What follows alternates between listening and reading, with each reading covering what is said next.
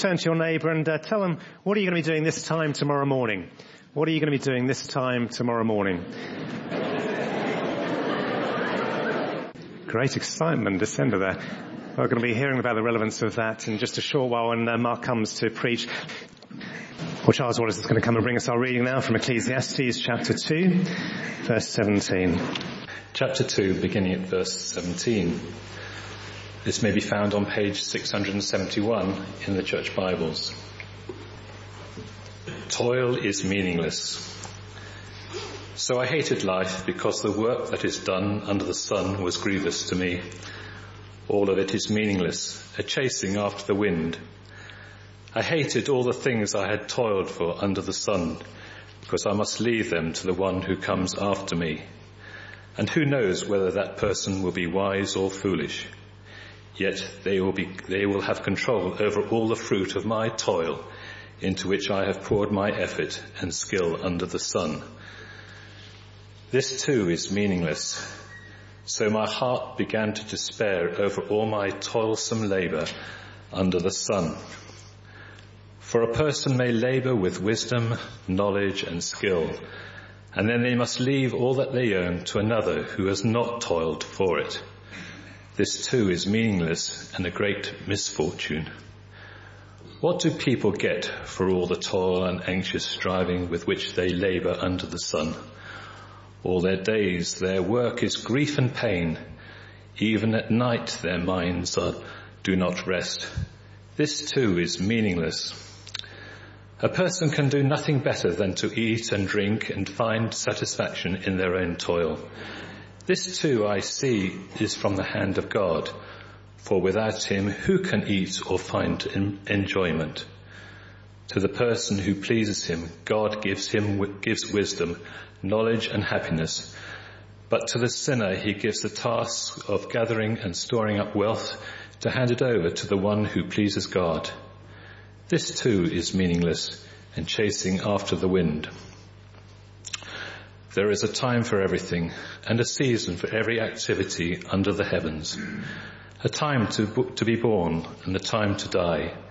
A time to plant and a time to uproot a time to kill and a time to heal, a time to tear down and a time to build, a time to weep and a time to laugh, a time to mourn and a time to dance, a time to scatter stones and a time to gather them, a time to embrace a time to refrain from embracing, a time to search a time to give up, a time to keep and a time to throw away, a time to tear and a time to mend, a time to be silent, a time to speak, a time to love and a time to hate, a time for war and a time for peace.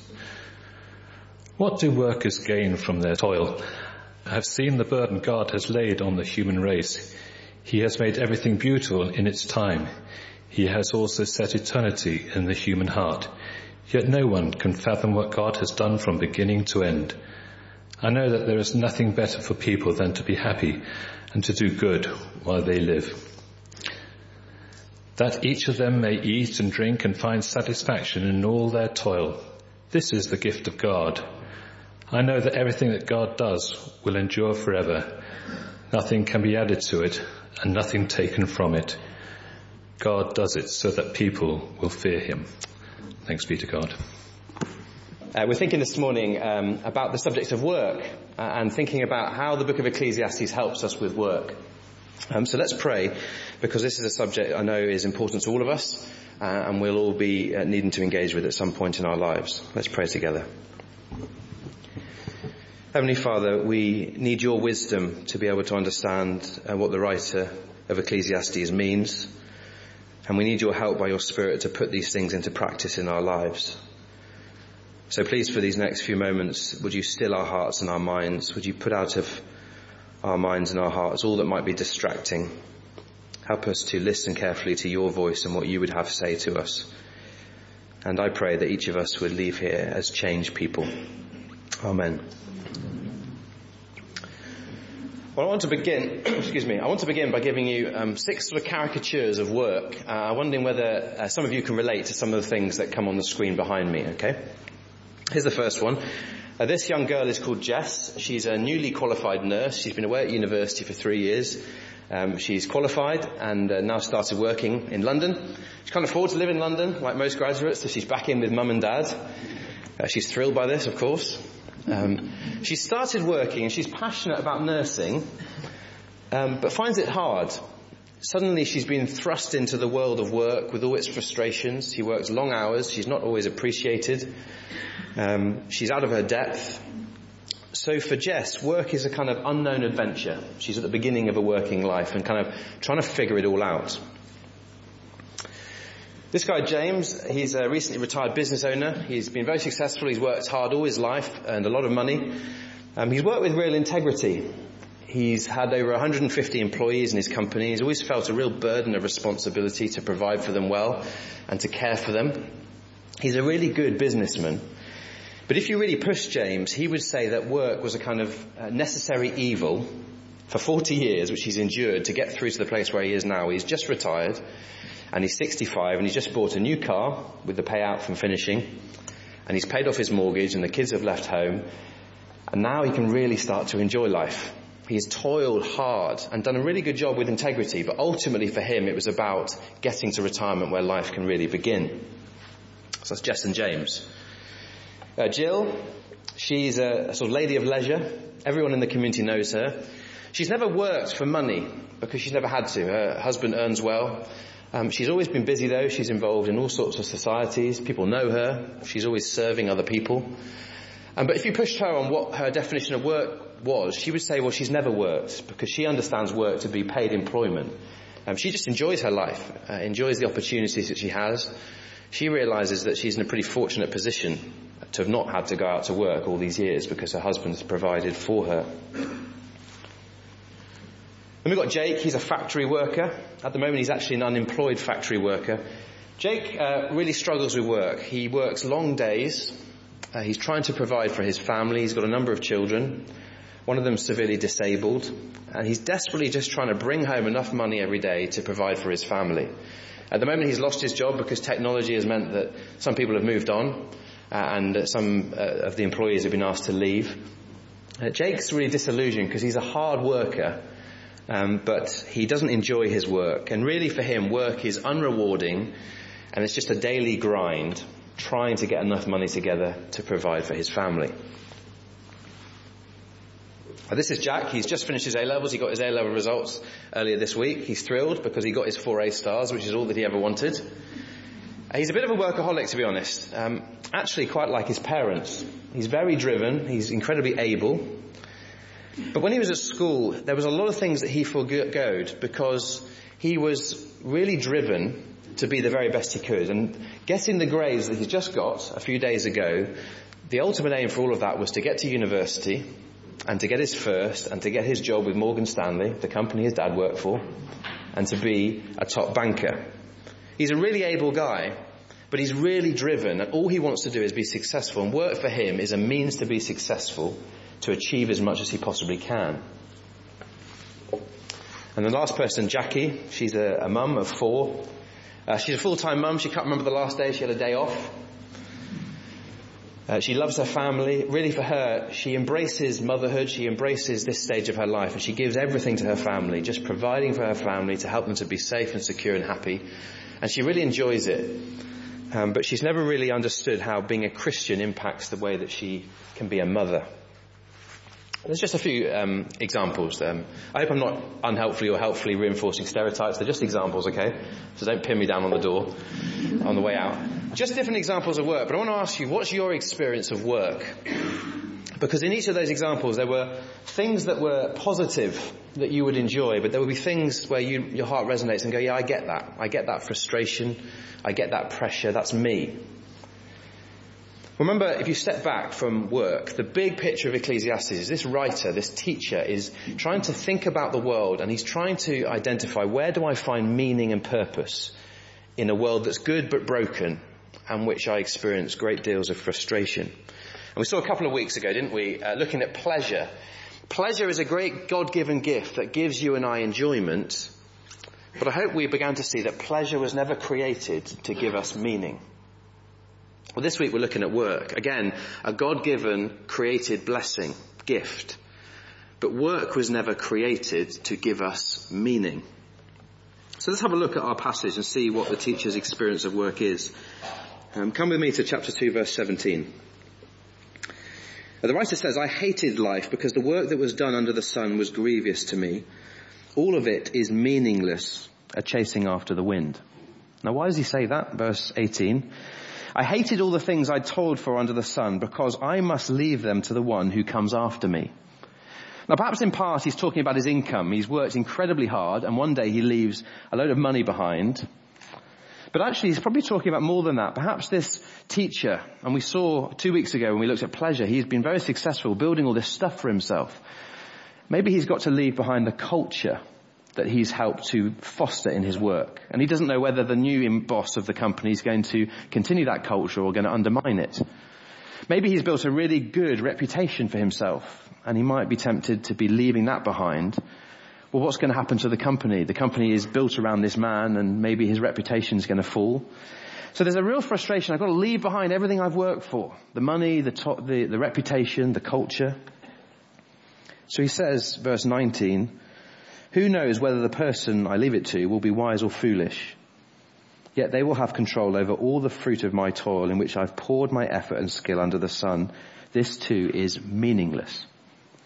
Now we've looked each week at what this word meaningless means, don't we? Haven't we? It's the idea of breathiness or vapor.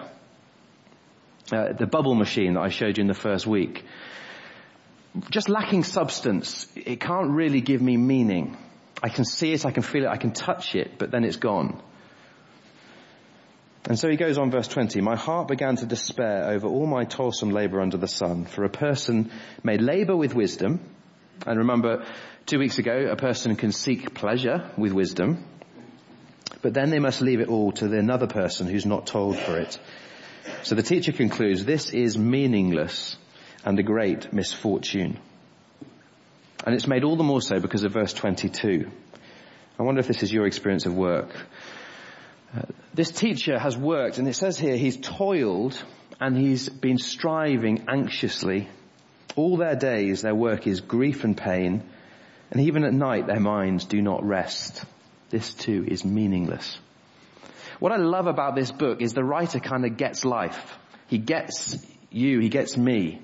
He gets the experience that many of us will have with work, that often work feels like an endless toil, just striving, and it's frustrating. And you know that experience where your head hits the pillow at night and you can't sleep because your mind's still going. You can never seem to get off the kind of treadmill of work. And that's just an experience that many of us will feel at times. Well, the writer here is experiencing exactly what happened right back at the beginning of the Bible. You get Genesis 1 and 2, this gift of work that's given to mankind. It's meant for their blessing and flourishing. It's one of the ways in which human beings can um, work out what it means to be made in the image of God. But by Genesis chapter 3, when mankind turn their back on God and say, I don't want you in my life, suddenly that which was meant to be a blessing becomes a curse. And mankind is called to continue working, but as part of the curse of judgment on them, God says that it's through painful toil that you will provide now for yourselves and your families. And remember the first week, uh, the language of Romans chapter 8, those familiar passages, you'll, you might recognize the words, where Paul is talking about this frustration in the world, and he, he says creation has been subjected to frustration. Um, there's groaning as in the pains of childbirth. And that groaning, that frustration that Paul talks about in Romans chapter 8 is the same kind of root word as the word translated meaningless in Hebrews. It's the frustration of living in a broken world where a great gift of God, work, has become a great curse. And I guess most of us would wish we didn't have to work. Remember last week, uh, or two weeks ago, I told you that uh, Steph and I planted a little vegetable patch in our garden, and we planted these little um, courgette plants that Julie Sam gave us, and now they're massive and they're producing these these uh, these courgettes that can barely get through our door. Now the little illustration was this, that we could plant these courgette plants in the vegetable patch. I couldn't then reap the vegetables in the flower bed the other side of the garden. Why? Because we planted courgettes there, so that is where we would reap courgettes. Well, the key, I think, to unlocking one of the truths of what Ecclesiastes is all about is recognizing that God who's sovereign over his world, he has placed, he has sown meaning into his world. But you and I will never reap meaning where God has not sown meaning. In the same way that I'll never reap courgettes in the flower bed where I've not planted them. And as we have seen that pleasure is a source of satisfaction and joy, but not, is not a source of meaning, we're going to see this morning that work equally can give you pleasure, but is not a source of meaning for you. But that doesn't mean it cannot be meaningful. And we'll look at this together. And that's why, even though in chapters 2 and 3 here, where the writer is expressing all the frustration of work, he's able in chapter 5 to say, verse 19, to be happy in your work is a gift from God. It's none of these are sort of paradoxes you get in Ecclesiastes. He goes off on a rant about how frustrating work is, but then later on he goes, but pursue work, it's a good thing. What are we meant to do with it? We're going to look at three things this morning. Here's the first one. Um, I want us to see that the gospel is more than just rescue. Now, I have here a Swiss Army knife. When my dad used to go climbing um, to the Alps, to Switzerland, France, when I was a little boy, he always used to bring me back something, and it was normally a knife, which was great. Uh, this is a Swiss Army knife, and its main function, it's got a really nice sharp knife on it, which I can take with me when I go camping or whatever else. But the Swiss Army knife isn't just a knife. It's also got a corkscrew on the back, which can be pretty useful. Uh, it's got a smaller knife. It's got a bottle opener, equally useful. Uh, it's got a little screwdriver there. It's got a pair of scissors, which is pretty cool. Um, it's even got a toothpick down the end. And you can get army knives that do one or two things, or army knives that do loads of things. Now this is a Swiss Army knife, but it's more than a knife. It does lots of different things. When you think about the Christian, let me put that away. I might stab myself with it. When you think about the Christian gospel, it's never ever less than rescue. The way that God who loves you brings you into a relationship with Him, wants to forgive you for your rebellion against Him, forgive me for my rebellion, that I can know God again and live in relationship with Him. That is God's passion. The gospel is never less than rescue, but it's a lot more than just rescue. God didn't just send his son into the world to rescue me that I can have a relationship with God and I'll have my kind of passport to heaven and that's the end of it. The gospel is far, far, far wider than that. The gospel goes far, far deeper than that. So one of the ways that the Bible describes the gospel is this uh, sort of Bible word redemption. And redemption is uh, regaining possession of something in exchange for payment. And that is what God has done. He has regained possession of the people who he has called to himself.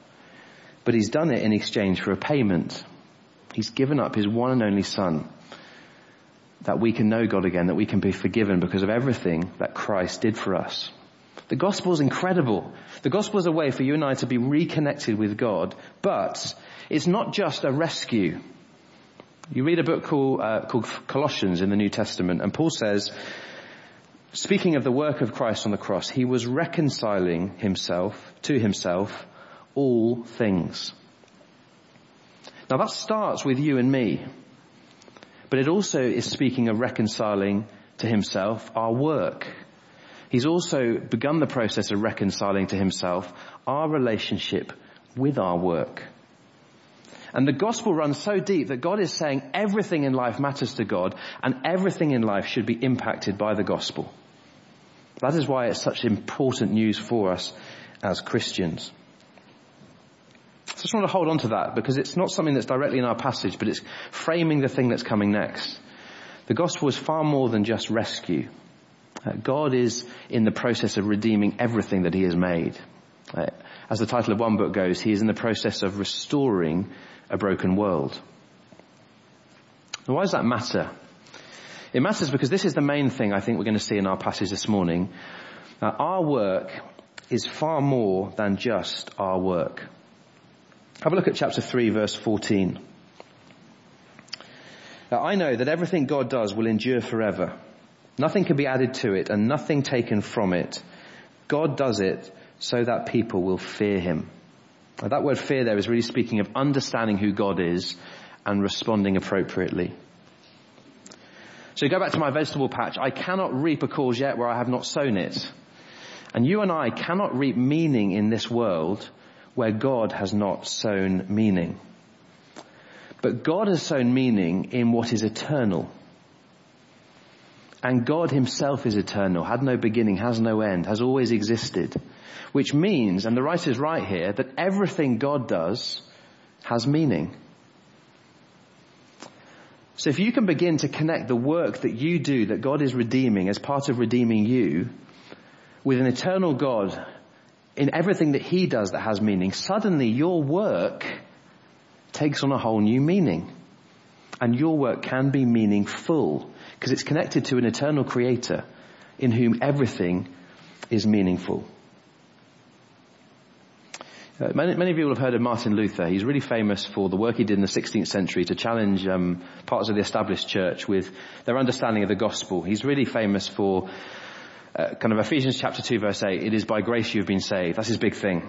Uh, and uh, many of us, most of us probably wouldn't even be here if it wasn't for the likes of Martin Luther and others who at great cost to themselves wanted to with, uphold the Christian gospel that you and I are rescued by grace. It's a gift from God. We cannot earn our salvation. What Martin Luther's less famous for is the work he later did in trying to help people understand how the Christian gospel impacts all of life. In 1520, he wrote what was called the Treatise on Good Works. So he was trying to talk about um, the role of work in the Christian life, and he said this: uh, "The maid who sweeps her kitchen is doing the will of God just as much as the monk who prays." Not because she may sing a Christian hymn as she sweeps, but because God loves clean floors. The Christian shoemaker does his duty not by putting little crosses on every pair of shoes he makes, but by making good shoes. Because God is interested in good craftsmanship. So it's not that we do our work and then if we do it with a bit of sort of Christian on the side by listening to maybe a Christian song or we've read our Bible before we've done our work, suddenly that is what makes our work meaningful. Our work is meaningful because you were created in the image of God. And we do it, our work becomes meaningful when we do it to serve God. So what the writer to Ecclesiastes is trying to do is he's beginning to try to help us to connect the work that you are called to do with God's eternal work because then suddenly your work that perhaps to you feels like an endless bind and simply a means to provide for a family becomes part of something so much bigger and something so much better. You go to chapter 2 verse 18, the writer here who hasn't fully grasped everything we're talking about this morning, he says, 2.18, I hated all the things I'd toiled for under the sun because I've got to leave them to the one who comes after me. The problem with the writer is he's finding that if his work is just his work, it ends up just being meaningless.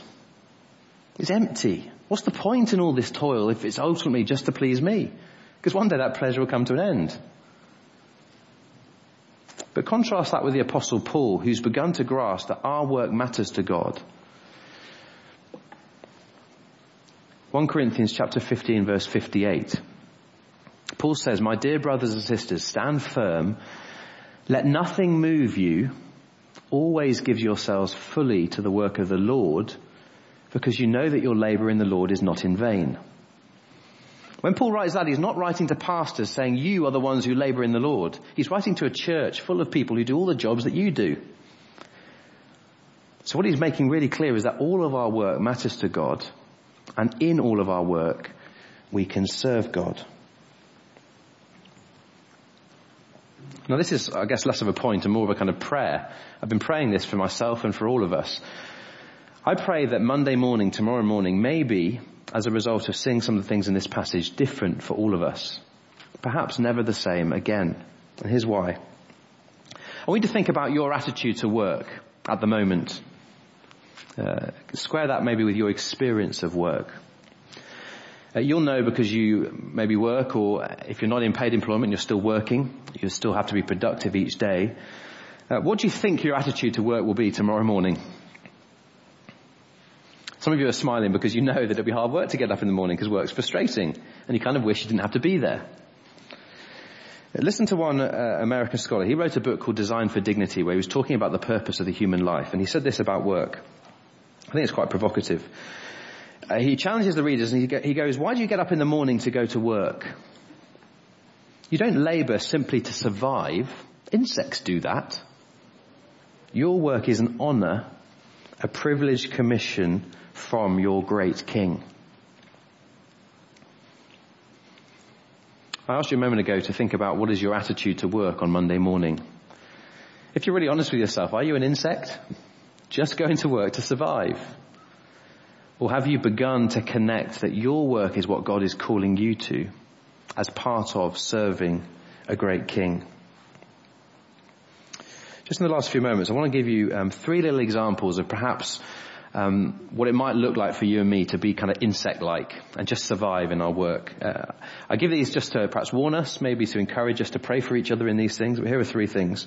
The first one we've really touched on um, is failing to connect our work with God's work.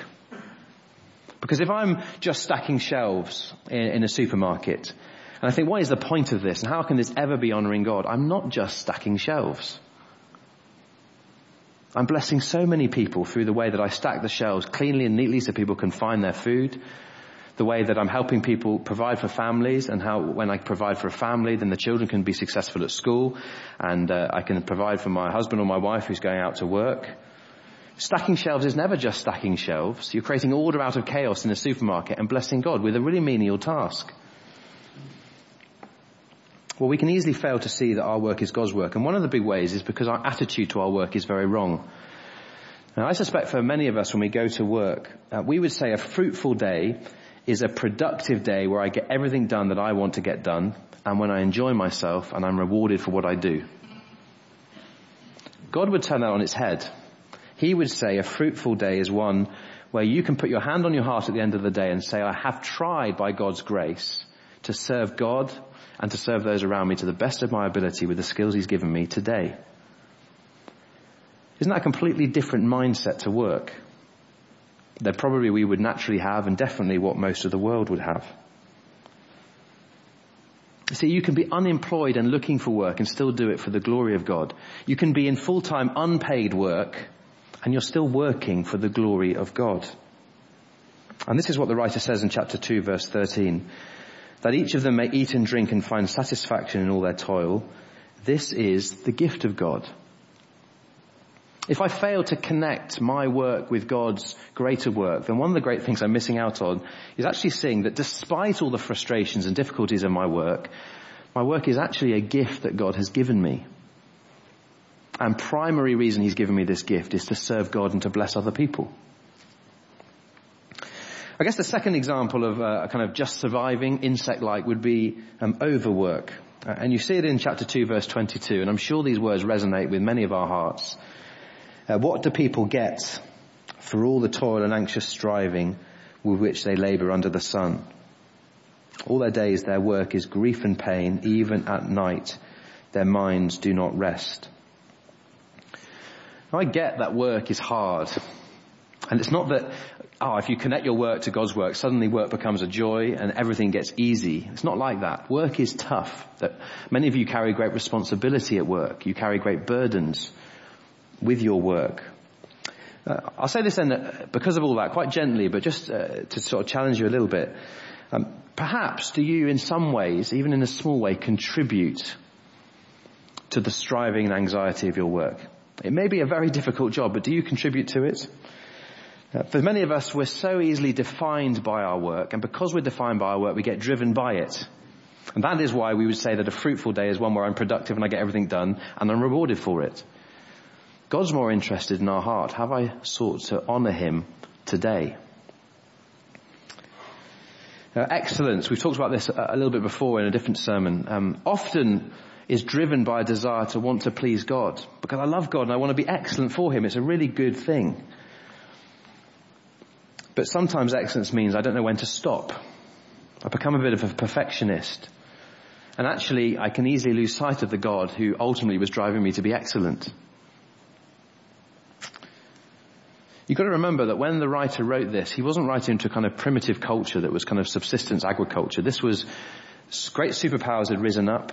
Many, many people were very rich. There was commerce, there was trade. What a temptation there would have been for the Israelites who received this book when they first read it, just to get rich like the rest of the nations.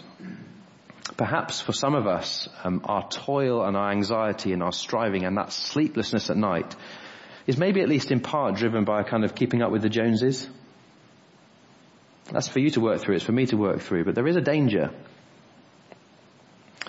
And perhaps for those who have young families, there's a danger too that sometimes in a very honourable desire to want to provide for our families, that can actually be a pretty subtle mask to workaholism too. I just want to read to you a very funny story. It's just uh, a couple of paragraphs. There's this wealthy businessman in London who was grabbing a late lunch in between meetings and he grabbed it from a street a hot dog vendor who was just starting to pack up his stall for the day. You're finished already, he says. That's right, the vendor said. But, but why? It's only 2.30 p.m. Well, because I've sold all my hot dogs uh, uh, that I need to sell to support my family. Well, what are you going to do for the rest of the day? Well, I'll head home, I'll spend time with my wife, I'll have a cup of coffee, I'll collect the kids from school, I'll maybe help them with their homework, I'll take them to the park to play. In the evening, I'll probably go and relax with my friends. But you could do so much better, says the businessman. Listen, if you worked a few more hours, you could catch the evening rush too. That would be profitable. Might even double your profits. You could use the extra money to buy a cart and hire someone to staff it. You could branch out. You could get sponsorship. You could have hot dog carts all over the city. And then a few years later, you could sell it to someone for hundreds of thousands of pounds. And what would I do then, says the hot dog man. Well, then you could retire, relax, play with your children, enjoy a cup of coffee, spend time with your wife, go out with your friends. See, time is a wonderfully precious commodity. I know work is difficult. I know there are very legitimate demands on many people here with our work, and we often have to work very long days. But there's also a right time to step back and have some perspective in what is the big point of my life. And I think that is why uh, in chapter 3, you get this rather puzzling kind of interjection with this kind of, there's a time for everything. Chapter 3, verses 1 to 8. And I think in that, what God is wanting to tell us is that He is with us in every season of life. And there will be different seasons of life. There'll be seasons where you really have to graft. But there may be other seasons where you need to take your foot off the gas or you have to review your work or think about it. But there are different seasons of life and the writer wants us to know that God is with us in every season of life. And he wants to encourage us that we can honor God in every season of life. So as we close, chapter 3 verse 14, the writer says, I know that everything God does will endure forever. Nothing can be added to it and nothing taken from it. I hope we'll see that the Christian gospel is never ever less than our rescue, the way that we can know God again, but it so often goes far deeper. And what the Christian gospel does with our work is it begins to redeem our work, to help us connect the work that God has called you to, even the work that He's calling you to in your retirement, because we never stop working in that sense, but connecting our work with the work that He is doing in redeeming and restoring a broken world a world that he is making right again, a world that one day he will make new. And I hope that as you begin to see how your work can connect with his work, it will make a very big difference to the way that we all approach Monday morning. Because this is the truth in which we find meaning, not in work itself, but when work is connected to God's work. That is when our work becomes meaningful. And it's for that reason I really want to pray for us together that we as a church family would indeed, as Paul says, stand firm, that nothing would move us and that we would always give ourselves fully to the work of the Lord because we know that our labor in the Lord is not in vain.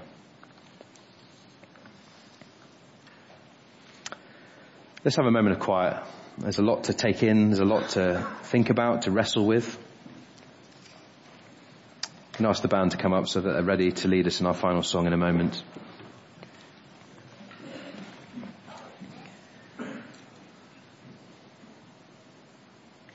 Heavenly Father, we thank you that you are interested in all of our life. Thank you for work which you created to be a blessing and one of the ways that we can live out being made in the image of God. But Lord, for many of us, work is very, very difficult. We're living in a broken world with all of its frustrations. But thank you that you know these frustrations. You know the difficulties which we face in our work.